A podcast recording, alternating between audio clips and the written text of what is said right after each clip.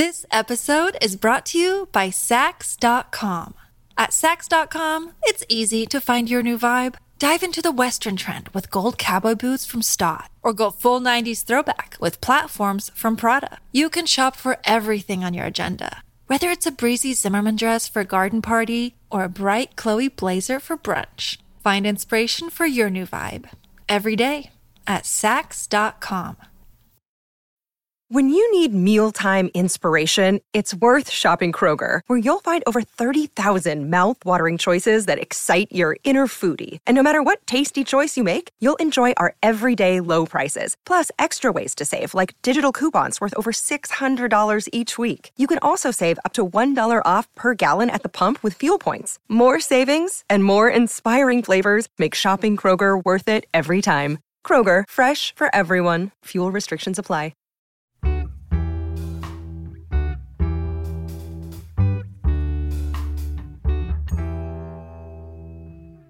Hello, and welcome to another episode of But Why, the podcast that's all about digging into big questions and tricky topics via honest conversations. This week, we're going to be looking at confidence with Jessica Jones, an award winning blogger, confidence and self love advocate, and motivational comedian. I love that description of you.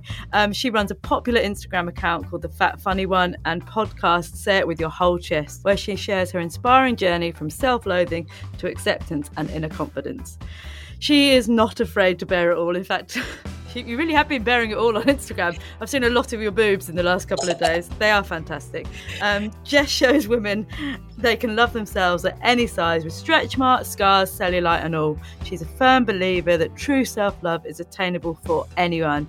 And a happy oversharer of her perfectly imperfect life in Bedfordshire with her husband and four, I'll say it again, four kids, including a baby and puppy. What an intro. And it's so true. That is you.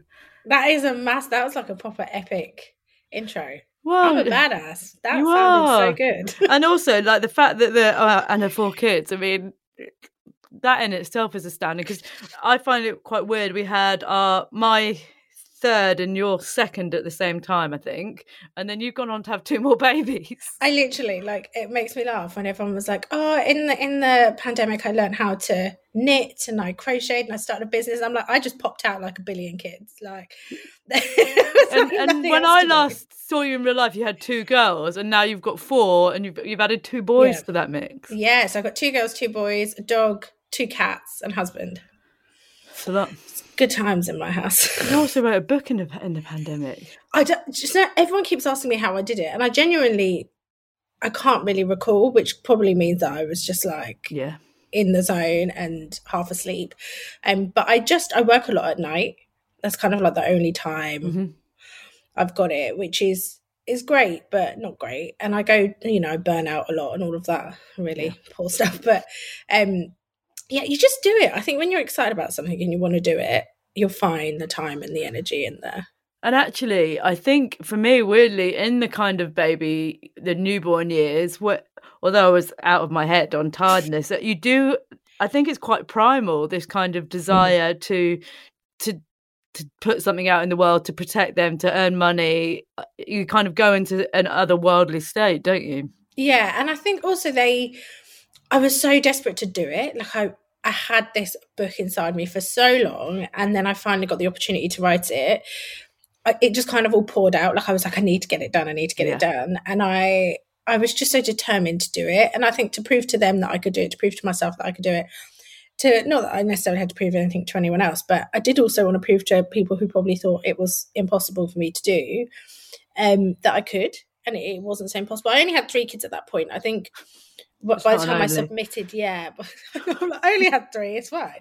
Um, when I submitted my final manuscript, I think I had three, and I was I just found out I was yeah I just found out I was pregnant with my fourth, so I didn't have four at that time. So that does make a bit of a difference. Like It doesn't really, but yeah, uh, you can. It's, it's impressive. Just we'll just say it's impressive, very impressive. Now I usually start with three daft-ish questions. How Go are you it. really? What star sign are you, and what's your favourite crisp? And I know you'll be passionate about that last one. Oh my god! I'm literally my head's like, oh my god, crisp, crisp, crisp. Okay, so the first one, how tired is probably the best um description of how I feel, and I and touched out. Like all the kids are just like constantly touching me all the time, and I adore them and I love them. But oh my god, will everyone just stop touching me? Mm, that is such a real feeling, isn't it? Mm, and you feel bad saying it because I know, and I don't know whether it's just me. I always think, oh, but God forbid there's a time that I won't be able to hug them or squeeze them or you know kiss them, and and you almost feel guilty for not wanting anyone to touch you for two minutes. But I genuinely just want to go for a poo on my own for mm. two minutes without someone asking me a question. Um, but yeah, so touched out and tired is probably mm. the best description of how I feel in a minute. I'm a Gemini, which weirdly enough, I just bought a book. Oh my gosh, look, I just bought a book on being a Gemini, yes, which I, I just it. opened yesterday. And it's something about like looking at how to, uh, looking at your zodiac sign and like how to play to your strengths mm-hmm. sort of mm-hmm. thing. So I got that recently. So I'm a Gemini. And crisps. Oh my God. Yeah, you're big on this. I know that. Um, oh, mate. I, I genuinely, this is, I, am going to find this harder than choosing my favourite child. Favourite child is are. easy, but Crisp is really hard. Um, you can choose know. a few. We can stretch the rules if make it. It kind of depends on the. It depends on the vibe, right? If I'm feeling dead posh, right, then it's like Tyrrell's or Sensations because that's like top tier Christmas posh crisp. Mm-hmm. That's like up there. But if I'm going for an all round Ah, oh, it depends. Because then if I want a crisp sandwich, I have to have a prawn cocktail Walker's. Walker's, yes. That's that's standard for a crisp sandwich. But I'm probably going to throw it back a little bit, and I really like skips. Wow, but I mean, you probably need about four packets because a oh, pack God, of yeah, packet of skips, literally, you've eaten it, and you're like, well, yeah, when I talk crisps, I mean multi pack, like multi pack for a single person. I never, and I hands down don't think I've categorically ever eaten a single packet of single serving crisps on their own. No, and I genuinely don't think that's physically possible. Yesterday, I ate three packets of Monster Munch. Yeah, but you're in like you're in the eye of the storm. You, you know, food literally just doesn't touch the sides in the bit that you're in. Because how old's your youngest? Uh, four months. Oh my word! You're in the you're in the worst bit. Sixteen yeah. weeks with each of them. I lost my mind. He's like really not sleeping, and mm. I was doing mm. that whole. Oh, he's quite a good sleeper. he's like no soz, false sense of security, mum. Mm. Um, so he's really regressing a little bit, which is is what it is. I do think though, because someone said to me the other day, "Oh my gosh, four!" Like everyone always goes, "Oh my gosh, four. and I actually think one is the hardest and I say that because when you have one, you have no fucking clue what you're doing. Yeah. It's the first time you've ever done it. things like you know you're not going to sleep, but you really don't understand the depths of the sleep deprivation. You've got no real knowledge or expectation, and mm-hmm. is it's really hard. And so I think naturally, when you have more, I won't say there's a massive like motorbike at some house. Um, when you have more, you your confidence and your expectations are managed mm. slightly better mm. which i think actually makes it easier so mm. only when you have more i think the practicality is harder like getting them all in the car yeah. or getting everybody ready like when you have more it's just practical things that yeah. i think are more difficult but your confidence and your ability to i think yeah. know when something's wrong or trust your instinct all of that stuff grows so it is more difficult before from a practical perspective but i actually think having one is was the, the toughest. Oh, it's yeah. brutal. Uh, first of all, my rule is uh, when they're little, I think you have to add, add a half an hour for each child for getting out the door. That's what I remember when we went for two to three, and that seems massive, but really, I mean, we now need really an hour and 15 run up to get out of the house. And you yours are old enough to like yeah, go to the toilet are. on their own and yeah, stuff. Yeah, they yeah. are. Yeah, that's what's really interesting when you're saying the touched out, which I vividly remember. But so Greta is four, uh, as you know, because you're that's the same as your second. It's like I'm now having to persuade people to cuddle me, and it's like, oh, this is a real, this is a real, especially my nine-year-old. Please give me a cuddle. But yeah, yeah so our kids are the similar age. So Sophia's nine, Isabella will be four next week. Uh, next week, and then Jason will be two at the end of March, and then Theo is four months. Wow yeah. I can't, I can't really. And yeah, you're right about, um, which is actually going to lead us nicely into the topic, but the confidence thing, because yeah, four months, I now know I lose my mind because your adrenaline runs out and the kids don't sleep. But that, for the first time round, is absolute crisis. Whereas that every other time we're like, yep, here we go, ride this exactly. out. No expectation that I'm going to sleep ever again. So if I do, that's a bonus. and more, you know, you. I think ultimately you learn that babies are pretty robust, um, mm. really.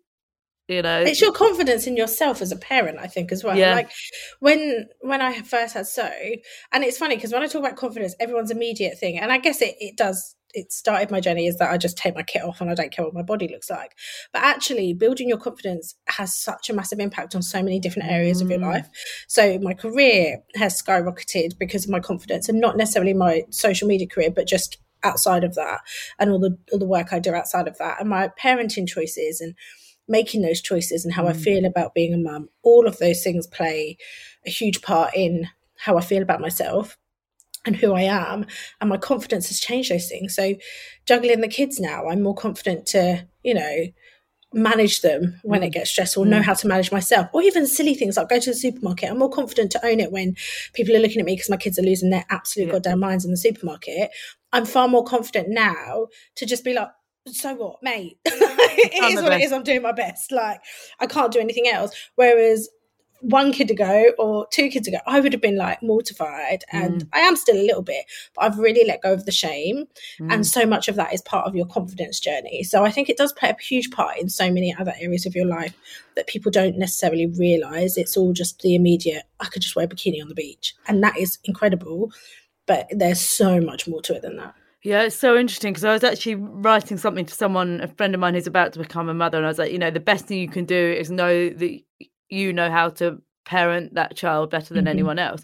And that is such an easy thing to write ha- nine years down the line. But took me a long a long time to realize that and actually that applies to everything doesn't it you need to know that you, need to just have faith in yourself. Yeah it's trusting i funny one of my friends is having a baby and i said to said to them um they're a couple both of them and i said trust your instinct. Mm, and i was like i know i'm your mate and i've had four kids and you can ring me and ask me anything you want but that doesn't mean i'm right because they're my children and it's how i've parented them but you know your child better than anyone. You might not think you do and you know yourself so just trust your instinct because it will it will tell you what you need to know but be Mm. confident enough to trust it and that's that's the difference because we can often know our gut is telling us something but not have the confidence to follow through with that feeling Mm, and that's what you need to do have the confidence and the courage to say no actually i'm going to go, i'm going to go with what i'm feeling here and this doesn't feel right or no i'm going to go with this decision because that feels better mm. and it's having the confidence to actually go through with that instinct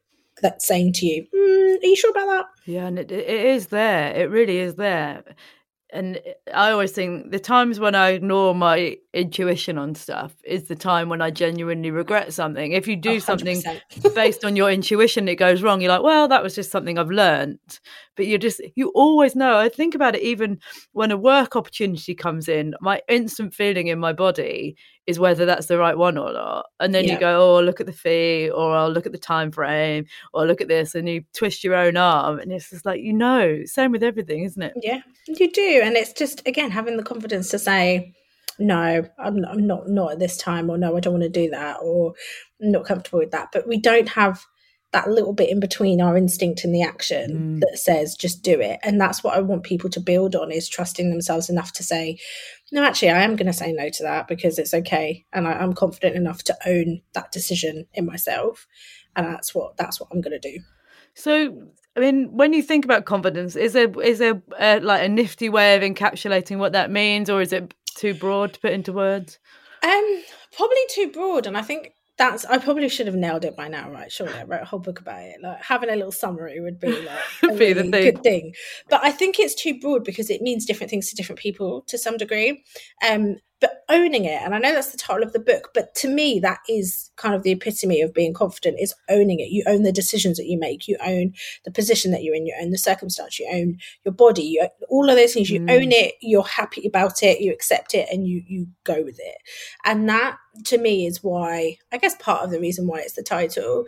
Um, there's a bit of a story behind that, but that to me is is confidence. It's being comfortable, Mm. just saying, yeah, this is me. This is it. This is a decision. I'm going with it.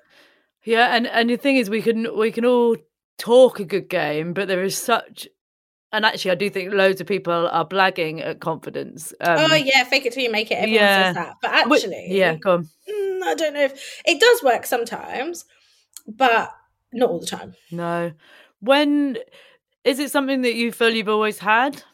Oh hell no! Like I wish, and I think that's why I implore people to read the book, especially if they've only come into my life or seen me at this point of my life, the last few years, where their immediate reaction is, "Oh, she's probably always been like that." Like, cool, it's easy for you, and I'm like, no. And actually, someone commented yesterday on um, probably one of the posts of me in my pants on the internet because that's standard behavior now for me. Um, and they said this video means so much more to me now after reading your book because they now can recognize the journey from start to to here and like this just to see it now you just it, i appreciate this so much more and I was like, that's what I want people to understand. And when I say it's obtainable for anyone, it's not because I'm just like, ah, yeah, I've had it all my life. It's great it's because if I can kind of drag myself out of the pits of self loathing and being self deprecating and mm. like in, in so many areas of my life, whether it's about my body, about my work, I used to sit in my car outside one of my workplaces and cry because the girls in the office were really mean to me. And I didn't have the confidence to just walk in. And I'd literally sit there and cry and cry and cry and cry. And there was one girl in the office called Kelly who would come to my car in the morning and literally drag me out my car and say, Come on, just sit with me, you'll be all right. And so I think to go from that person to being the person on the internet who literally is in their pants dancing and is just like, Say what you want, I don't care, this is mm-hmm. who I am, I'm here, it's such a huge shift. And so the book kind of goes through that journey with you. So I'm kind of explaining my journey, but but also giving really practical things because I think it's all good and well. Everyone going, yeah, I'm really confident now. Look at me with no action. Like, so people mm. go, okay, so how do I do that? Like, wh- where's the how? Mm. So people go, you can do this, you can do this, but don't tell you how to do it. Um, so it's great. Everyone going, transform your life. Okay, tell me how I do that. Like, mm. where's the? So each chapter has real life tasks you can do and guided tasks where you can really actually take the action it takes to take a step forward in your journey. Um, and they're all things that I've done um, throughout the book, I did a lot of research, and so I've added things to make it a bit more in depth and and probably better. Um, but they're real life tasks you can do because it's all good and well reading my story, but until you actually know how I've done it and can adapt that for yourself, it's kind of pointless. Yeah, I think I think I've actually written that on my notes. That was one of the things I like best because yes, we can we can follow good role models and we can read self help and we can believe in the premise of self-confidence but when when it's all said and done and it's, it's you looking in the mirror or you wait, waiting to go into work are you embodying that? And i love the fact that you have you have to do something and i lo- also love the kind of everydayness of it.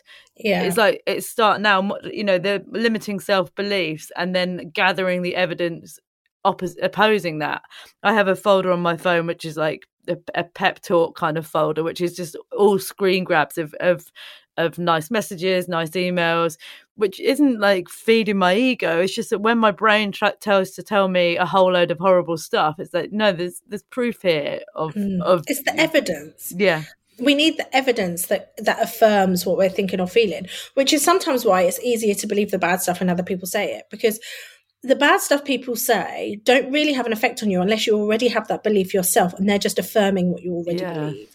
So if someone says to me now, oh, I don't know.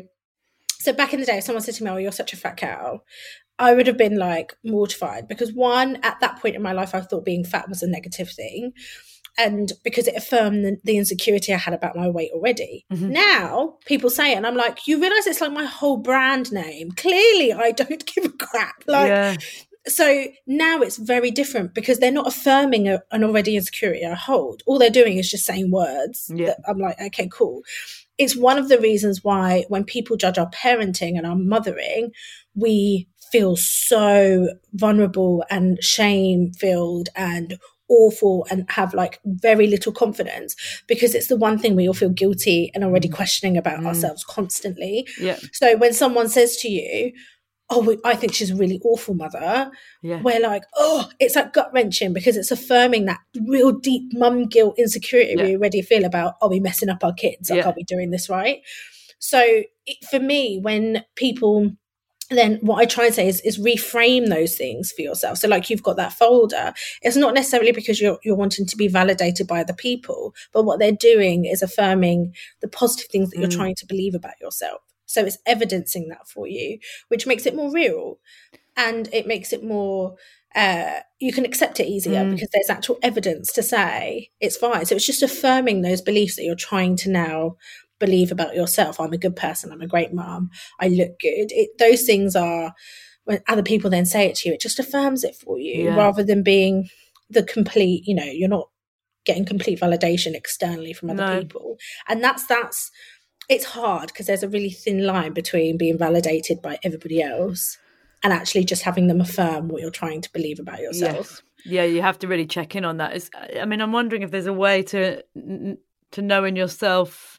I guess it's that craving kind of feeling. It's it's if you can't enjoy something for yourself or can't back your own achievements without putting it out externally. And actually, I mean, I don't want to go too down this far this- down this line because it's where we always end up. But with with social media, it's, I'm making some really clear decisions for myself recently. So it was my birthday. It was, uh, it was my 40th. Oh, on yeah, happy birthday. I did see that. Happy birthday. Thank you very much. And I really consciously didn't share it on social media, not because I want to do it. I said it was my birthday, but I didn't show, show loads of pictures because I was like, I just really want to enjoy this just for me in the moment. And automatically, by putting it out, that something's changed in that. And I know this is a Mm. bit different, but you know what I mean? It- it- You have to be really try and feel things in your own body for yourself. Yeah, and and that's I always think I have to question question it. So I think we instinctively also know deep down what we're feeling or thinking. Mm. And a prime example of that, and a really good example of that, is if you can't decide what to wear, for example. So you've got two outfit choices, you're not sure which one. And so rather than just making a decision, you send it to your best mate and you're like, which Mm. one shall I wear? And then they go, oh, wear the red dress. And really you're like, oh, I don't want to wear that. I really want to wear the other one you knew instinctively what you wanted to do but you Mm. just didn't have the confidence it's that middle bit to follow through with that decision that that's the one you wanted to wear because what you were doing is then going oh but if i wear this so and so might think this about this dress because then it all suddenly becomes Who are you dressing for? Yeah. So you ask someone else and then either they affirm the decision that you really knew deep down. So either they say yeah wear the black one and you go yes i knew it. That's the one i wanted to wear. Or they tell you to wear the opposite and you go oh oh okay. And then you're not sure which to me just proves you did know. Yeah. you did know and what you were looking for was someone to affirm it not necessarily validate it for you. But if you're in a position where you're sending it to them because you genuinely don't want to wear either and you don't know and the only decision is going to be from them and even if that outfit makes you uncomfortable you're just going to wear it because they told you to then your whole feelings of validation and self-worth sit outside of yourself Yeah. and you haven't got that part of you that is instinctively telling you that's what you want to wear or that's what you want to do. Um, and that example is so, for me, so relatable because I've probably sent countless outfits to my friends going, Shall I wear this? I don't know if I should wear this. But I know now if I've genuinely got a choice of two things I like, the second they tell me which one, I'm like, ah, okay, the one that I really wanted to wear is this one. And I, I think think it goes back to that same thing I said about the work email. It's the same thing on a menu, right? I I know as soon as I look at a menu what I want to eat, and then if you know a whole load of other dialogue comes in, it's just like I really now try and go with that gut feeling. You know when you open your, other than sometimes when you just lose your head with your outfit and you just Yeah, literally throw clothes all over, which I do a lot less now actually, mainly because you haven't got time to think about your outfit anymore. and I uh, wear the same pair of jeans like every single day. and I'll wear that clean thing, um, or I'll get the not clean thing out of the wash basket. Yeah. But, um, yeah, you do know what you want to wear. Like whatever outfit comes into my head, it, and and you've got to ask yourself what voices come into your mind when you're you're persuading yourself out of that. Yeah, and why do you want to wear it? Do you want to wear it because it's comfortable and you think you look good, or are you wearing it because you want everyone else to think you look good? Mhm. And in that respect, like, what's the point? Because you could wear the outfit that you feel absolute ten out of ten out. You go out, and I guarantee there's going to be someone who doesn't like it. so just wear what you want to wear anyway. And that's what I've really learned now. I had a yellow jumpsuit that I absolutely adored. And I wore it and I put a picture up and someone told me I looked like a Teletubby. I'll never forget. And I replied, and I it was at that point that I knew how far I'd come in my Mhm. journey because I replied and I was like, then don't buy it and wear it and look like a Teletubby. But if I look like a Teletubby, I look like a Maybe damn is- sexy Teletubby. I'm down. Yeah, Like, maybe that maybe that's the vibe I'm after. yeah, who cares? But I like it. I was comfortable. Maybe I Mm. did like it. I don't care. It was, and I knew at that point I'd Something really come far. Yeah, because it genuinely didn't bother me at all. Um, and to this day, I genuinely laugh about it. And they didn't actually say it in a horrible way. They were kind of, which I don't, I don't know if that's just backhanded compliment, but um, Mm. I know now how far I've come when those sorts of things just kind of bounce Mm. off.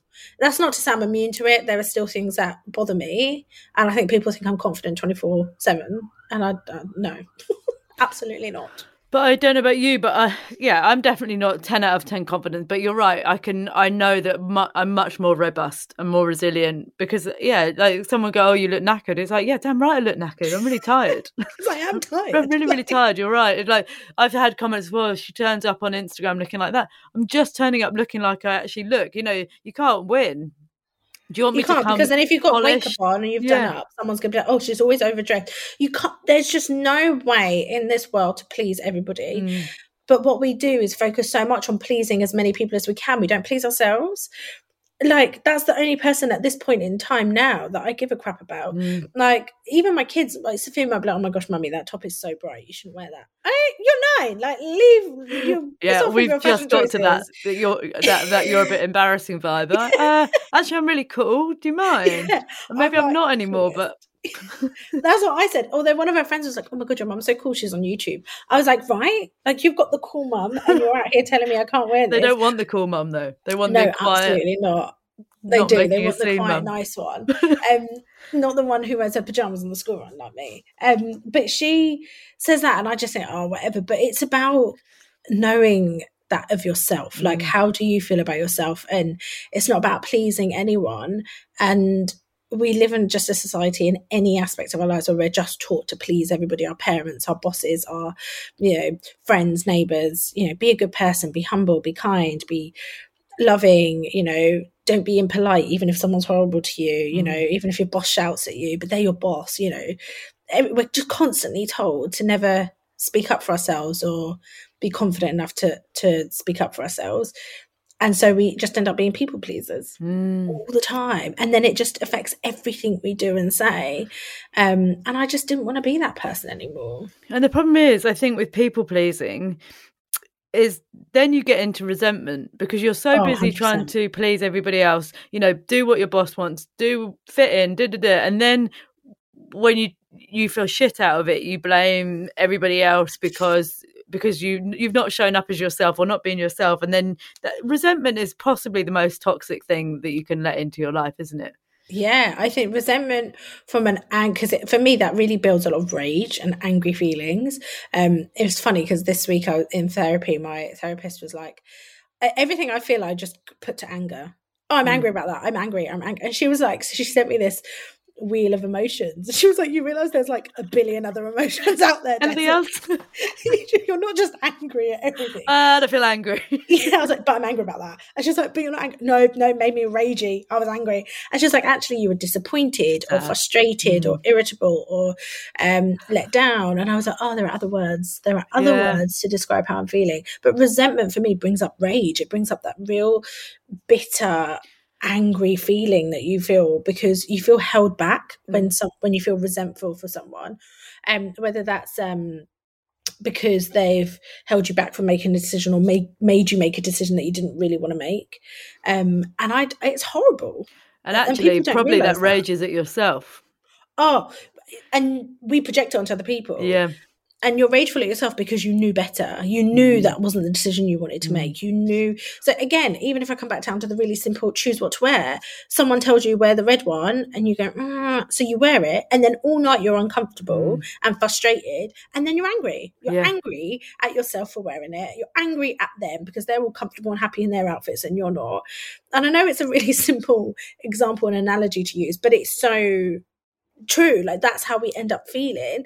And then we don't feel ourselves because we can't bring ourselves to, and it's exhausting trying to be or pretend to feel comfortable to please other people or to be anyone other than yourself. Like it's genuinely yeah. exhausting. and and it's never going to get you anywhere that's the thing that's what i'm really beginning to learn that you never the only person who that damages is yourself Yeah, and you can try and people please as many people as you like and become the person that you think everyone likes.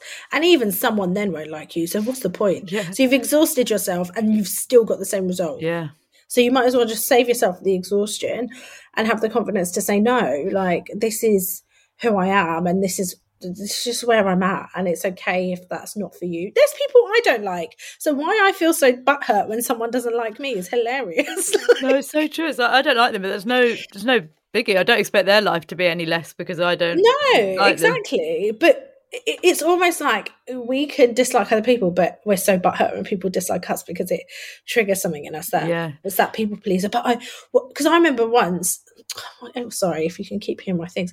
Someone said to me, um, uh, sent me a screenshot of one of those, you know, lovely places where people are really kind about everyone. Yeah. And um, the first thing I thought was, how can I change myself to make sure these people don't think this again? And one of them was something really ridiculous, like she never cooks for her kids.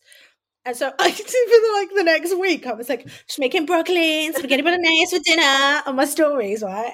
Which is something I would have done anyway. But I suddenly felt this need to prove it. Yeah. Like, and I just thought, what am I? She, that person still hates me. Whether I give my mm. kids an all organic, freshly cooked, straight off a farm dinner, they still won't like me. Mm. So why am I putting all this energy into trying to prove to them that I can be the person that mm. they they like? Because obviously they like people who do it this way, so I'll do it. This episode is brought to you by Saks.com.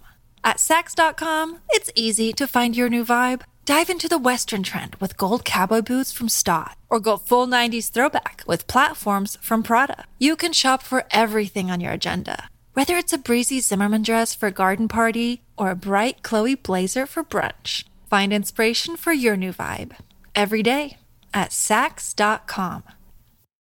Another day is here and you're ready for it. What to wear? Check. Breakfast, lunch, and dinner? Check. Planning for what's next and how to save for it? That's where Bank of America can help. For your financial to dos, Bank of America has experts ready to help get you closer to your goals. Get started at one of our local financial centers or 24-7 in our mobile banking app. Find a location near you at bankofamerica.com slash talk to us. What would you like the power to do? Mobile banking requires downloading the app and is only available for select devices. Message and data rates may apply. Bank of America and a member FDIC. Well, um, Why? Um, Anna Mathur, who I'm sure you know, she. Oh, I love her. Rather than like positive affirmation, she says to herself in her head, I'm going to die and not everybody likes me. I'm going to die and not everybody likes me. And once you kind of get those two things into your head and not recoil because you know it's terrifying they're the two most terrifying thoughts you yeah. can kind of get on with your life yeah and the, the last chapter of my book is dedicated to my friend emma who passed away and part of the reason why i talk about her so much is because the biggest gift she ever gave me was is kind of encouraging me um when she was really poorly and when we knew the inevitable was going to happen. And she kind of just said, you know, I've run out of time. Mm. I've run out of time to do things that I just thought would just I'd have time to do. And I don't have time to do them. Don't, you know, all the fluffy stuff we worry about and care about genuinely does not matter what mm. other people think. The dress, the weight, the all these things don't matter and then you kind of get to a point where you're going to run out of time and then suddenly you're like why did i waste. waste it and I talk about her so freely because one, the lesson that she gave to me, I feel obliged to share with other people because it was life changing. And two, because I want people to know her name. She was an incredible person. And she did have all these things that she could have done and didn't get an opportunity to do. And we have to learn from that mm. and, and learn from those opportunities and this isn't a case of making people feel guilty and guilt tripping people into being confident and happy and making decisions, but it's the real reality mm. that. Mm. Like Anna says, you know, I'm going to die. There's going to be a point where we're not going to have any time left. Mm. And what I don't want to do is look back and think, oh, like, I wish I'd done that. I wish mm. I had the chance to do that. And Emma was a really confident person. Like she was someone who just completely owned it anyway. She'd been like that since we were at school. Um, but even then in those days there's still things that she wished she had a chance to do mm. and i mm. just wish we all took the opportunity to really sit back sometimes and go what is really the worst that could happen if i make this decision mm. if i mm. really wear this top what is the worst that's going to happen if i make this decision about this promotion or if i go for this job interview what's the worst that's going to happen yeah. what what do is... you think because I think for me, I really grew up with this idea of being arrogance being something that you must avoid at all costs and actually it's trying to understand the difference between arrogance and confidence and is arrogance even just a thing that we project on people who are confident anyway Totally, because one of the things we've taught is humble is a good trait. Be humble, be humble, be humble, be small, make yourself small. It's a really mm. lovely trait when someone's humble. So even when we do something really great, we're uncomfortable in celebrating mm-hmm. ourselves. Even when it's absolutely warranted and deserved, we still can't it's just like the most uncomfortable feeling. And even I've had that, even with my book, my friends have made a big deal about it. And I was like, Ugh! like literally makes Mm. my bum want to close. Like I just, I can't. And I'm someone who's pretty confident who just wants to go out there, but it's because it's been drilled into us be humble, be humble, be humble, you know. And so you kind of go, oh yeah, it's no big deal. Don't worry about it. No, it is a big deal. I wrote a, a, a goddamn book with three children. Like, why can't I just be like, yeah? And then if I do say, yeah, I'm a badass, like I did at the beginning, some people go, oh my God, she's so cocky. She said, but why? Why? Because we've been taught so much that being humble is a really positive thing. Yeah. But it's okay to celebrate ourselves. And so what I started doing is when I, f- I come across someone who my immediate reaction is, oh my God, they're so up themselves. Like Mm. they're so out That's there it. That's the language, isn't it, from wh- school? Why am I? Why do I feel that way? What is it about their behaviour Yeah. now that's triggering something in me that makes me feel uncomfortable? One, it's normally because I wish I could probably be that loud in the Mm. centre of attention, and I'm not.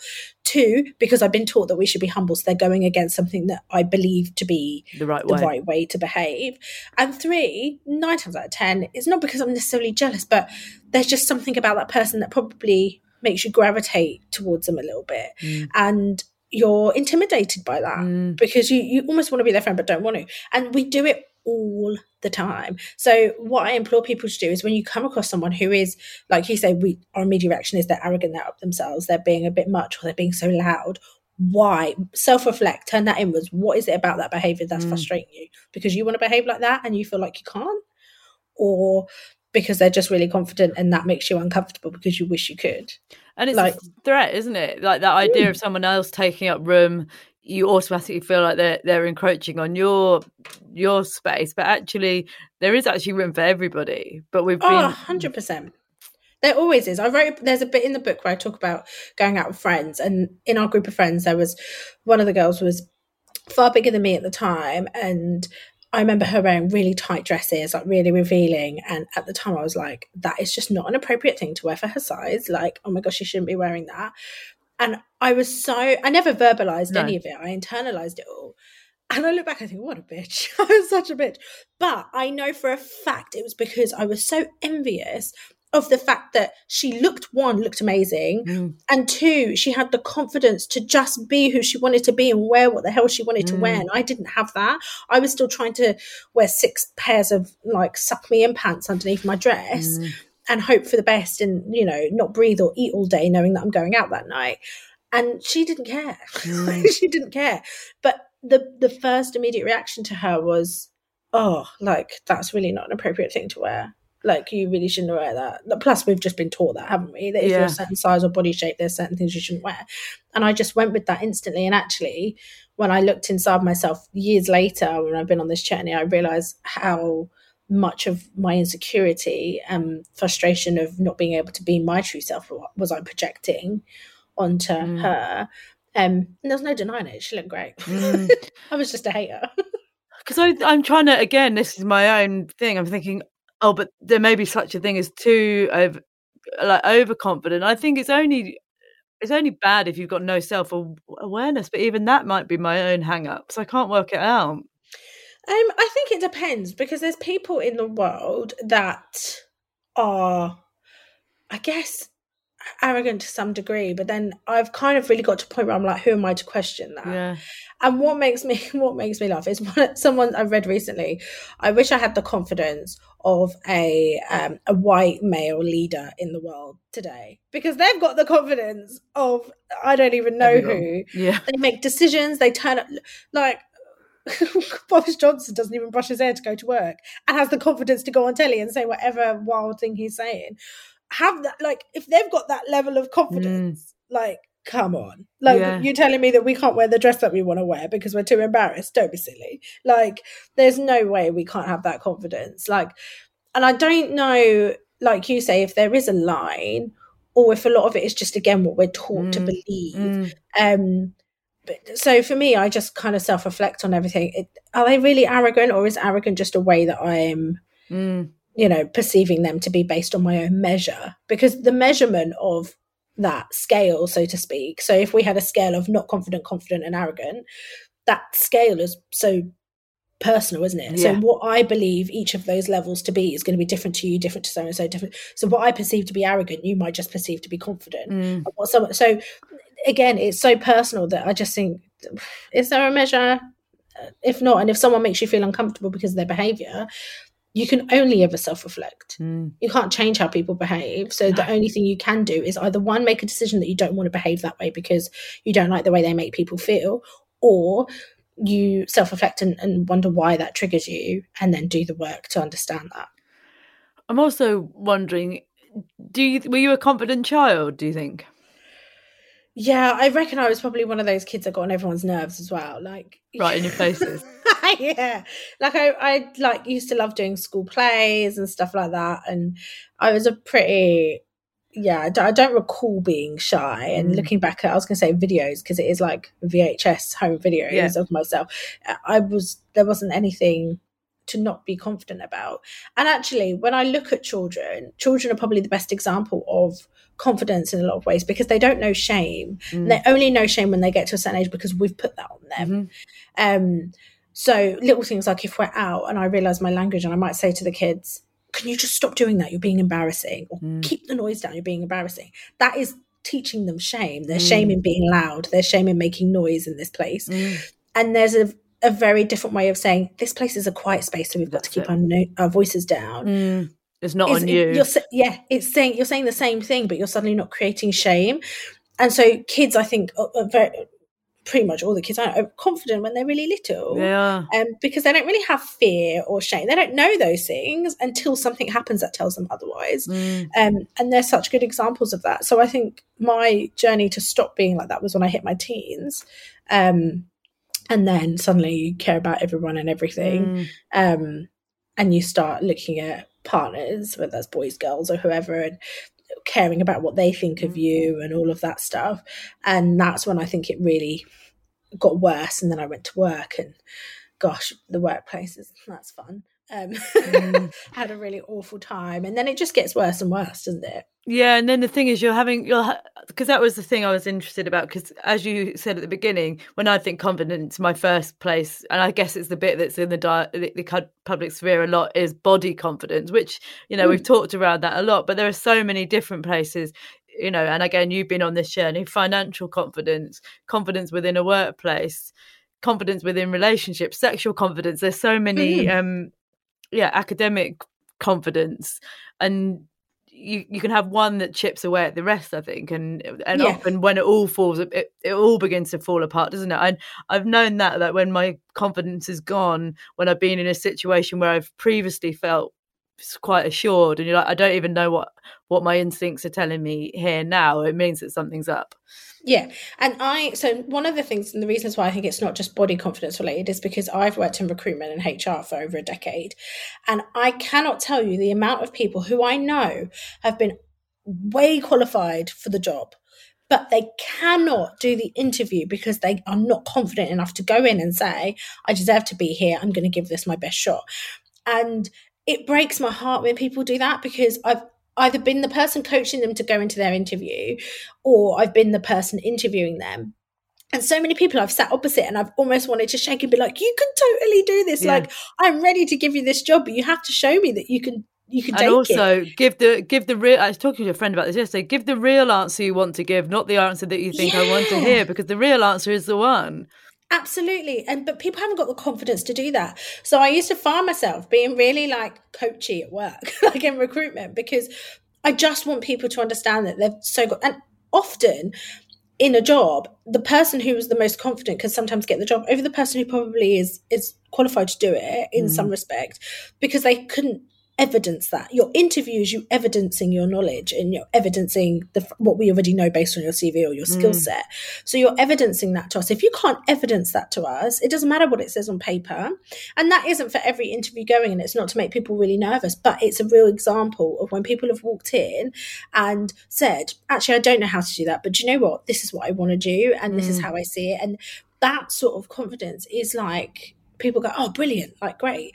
So I just wish people get it. So I see so much in that sphere about confidence, let alone, you know, the people who want to jump into a bikini and go on the beach. Like it has such a huge, it covers such a wide, vast, and that's why I said at the beginning, it impacts so many areas of your life you don't even consider. Mm. I know people who won't even go for a promotion. So I don't know, you you sit in a work and there's a, a job opportunity available and you, you just you talk yourself out of it before you've even sent an Mm. application. No point, I'm not gonna get it. What's the point? Nah, I'm not gonna get it. I just nah, nah, there's no point. And you're like, what?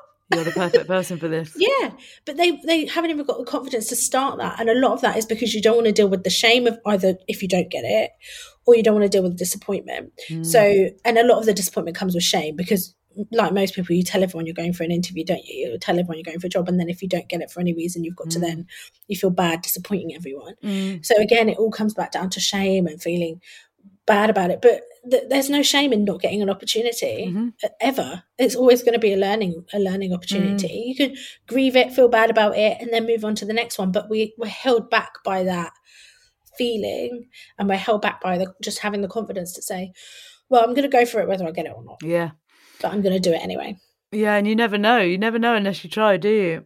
And it's only when I started kind of taking that up on myself and going, do you Mm. know what, I'm going to go for it. And then I did get an opportunity. And then, like we said before, it starts building up this little pool of evidence to Mhm. yourself that you can do it. So then I'd get a little promotion here, or I'd get, and then I think, do you know what? I could do Why it. So let me try again. Yeah. And so you go for another one. And, and that's how it creeps up over time. You're almost building this little bank of evidence to prove that you are capable. Mhm. You, you can do it, but you're never going to know that until you try. No, and you've got to try and learn to flex that again. Going back to your book in in kind of everyday situations, don't you? Like having a go at, at putting yourself slightly out there because, it- it- and you know what what, is the worst that can happen? Yeah, and the worst case is never. It's rarely that bad because even if you don't get the job, that comes through in a, in a quiet little email in your inbox, and you go, okay. Yeah. And you can feel bad about it, yeah. feel rubbish because it is, you know, frustrating when you get don't get something you want. But then you can also take that as a learning opportunity and say, okay, what did I not do that I need to do next time, Mm. and what can I do next time? But I often ask myself, what is the worst that could happen? When I did my show, I was like, the worst thing that could happen here is that no one buys a ticket and turns up. Or just my mum. My mum sat in the audience with like my auntie. like that's it. That's the worst that could happen. And that was a risk I took. And then I thought, okay, so even if that's the worst thing that can happen, I just cancel. If no tickets sell, Mm. or I, d- I cancel. So th- there's there's always going to be a solution, but that's that's the worst thing that could happen. And it sold out. And that's not to be really cocky and be like, haha, but it did what I never expected it to Yeah. do. But I had the courage to try, and then I had the confidence to say, I'm going to just go for it. Let me just go for it and see. And I would never have known that was a possibility for No. me if I hadn't have just had the confidence to say, "Eh, let's just let's Give it a just try it. Yeah. And it, well, maybe it would have been embarrassing having to cancel because no one bought a ticket, but everyone would have forgot about it. Yeah. And also, nobody else, like, again, we've all got to remember no one else really cares about anyone else's life. you know, nobody cares. So, Only on a surface level, because Yeah. something to talk about. But that's if you never mentioned the show again, you know, took it down from wherever you sold it and just like swept it under the carpet, only you would know. There'd be the odd person a couple of years ago. Do you remember that one time? No, don't we don't talk talking about that. We don't talk about that. Um, and then that's it. But I just want people to know that it is so possible. Um, but my hard work is done. I wrote the book. The hard work is the readers Mm. now, and that sounds really awful, but it- it's it is hard work. It's not easy, but it is work. I don't want people to think, oh, I'm just going to read it and put it down. Because I, I said to Trevor, I remember one of my biggest worries about the book was people are going to read it, expect their lives to change overnight. And when it doesn't, say the book was crap. And that, I was like, they're going to think the book's really bad. And the problem is, is it's not a reflection of me. I wrote it, but you've got to do the work. Mm. You've got to be prepared to take time to do the self reflection, to understand things about yourself, to get uncomfortable with some of those feelings, to do the guided talk. Like it's work. It's work. And that's not to say anyone fails if they don't change their lives, but have the patience to do it because it's not an overnight Mm. job. Like it genuinely is. No, it's it's I that's what I find kind of the interesting cycle. We see it in children, this confidence, and then we lose it in our teens and i really feel again especially as i'm now hit 40 and i can see what 50 might be like and 60 hopefully. And you, you kind of your job is to piece yourself back together and show up more as yourself in every situation. And then it then it becomes it's better but it, you have to you have to flex it. You have to fight with mm. your own instinct to go oh my word this is really awkward. I'm applying for that job or i'm putting on the bikini. Because I, I know myself from like when i start occasionally i don't do it very much anymore put myself in bikinis on instagram.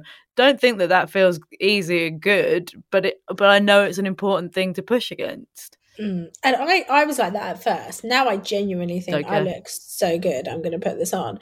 And if someone else doesn't like it, I really don't give a. The, the, most I worry about now, my pants, is if my bush ain't hanging out my yeah. nipples. Like, just because yeah. I don't want, you know, just come on, Jess. A, yeah, just keep that, keep that a bit tame. That's the only thing that I, I, literally, honestly, if I do a video, I edit it.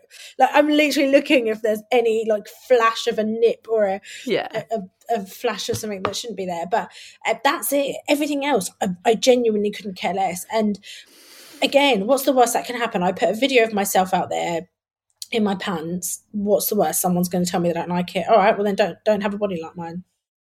And it's I, it's only ever going to be your body. Is yeah. I don't care. And one of the things I used to say was, well, my body's, you know, created for children. So, and yeah, it has, but that doesn't just give it its worth just no, because it's created really for important. children. My, my worth isn't just completely based on that. Like your body doesn't have to do that for it to be worthy of respect and love.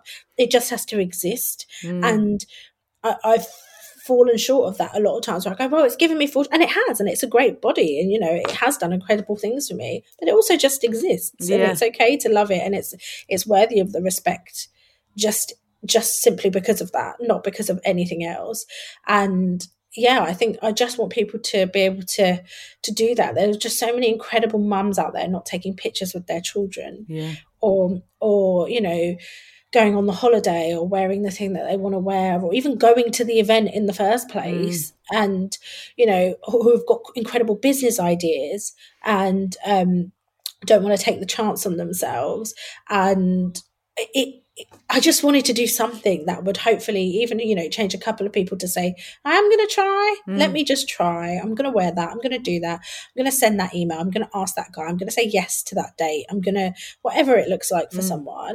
But they do something that just makes them make a decision that makes them own it and and have a a better or happier version of themselves so that they can do whatever it is. And I, I say all the time that I just want people to become the people that they are capable of being and deserve to be because they're already capable of doing it. It's just unlocking that part of you that believes that you're capable of doing it, so you go for it. That's hundred percent it. I think that is a, like a really perfect place to end. This isn't trying to upgrade you into something that you're not, and no. and also I think it's important to caveat that confidence isn't always showing up loudly. You know, the most amazing trait is when you see someone who just embodies confidence in a very you can still be humble and confident can't you mm. but it's it, it's something in that very grounded sense of knowing who they are what they like and what they're able to do yeah and I, it's like when people wear stuff that they like that we were like oh my gosh bright colors or really stylish. I have a real sense of style um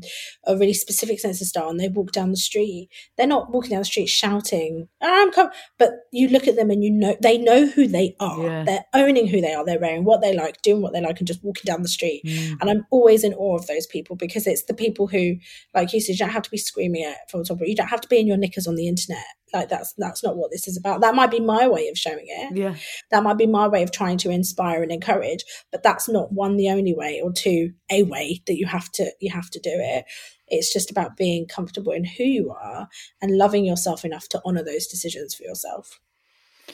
Yeah i mean as ever i always want to cry but it's it's so true that life is short and if you don't back yourself yeah, it's the only person who's that's to the detriment of is yourself.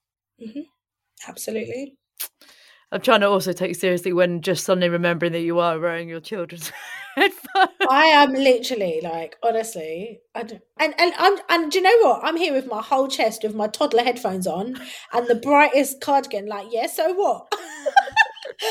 I'm still, I'm still, I'm still dropping those gems for you, Clemmie. I'm still Doesn't matter. talking what I need to talk about Yeah, exactly. in my toddler headphones. Um, and yeah, it is just like again, it's what it is. Like I am who I am, and that that I'm okay with that. Yeah. And I I just want to lead by example to my children because they'll do what you do, not what you say. That And so I need to show them that if mum mummy is unapologetic in who she is, then they can be too. Yeah, that's it, isn't it? I, I I look at my kids and I think don't ever stop being exactly who you are. And the only way to do that is to try and model that for them without a doubt. Exactly. Yeah.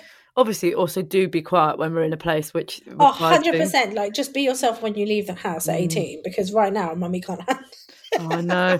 I Mummy can't know. handle it. I'm really glad that just you're chill for a bit. Spirited humans, but could you just do it a, a bit less it once you've left home.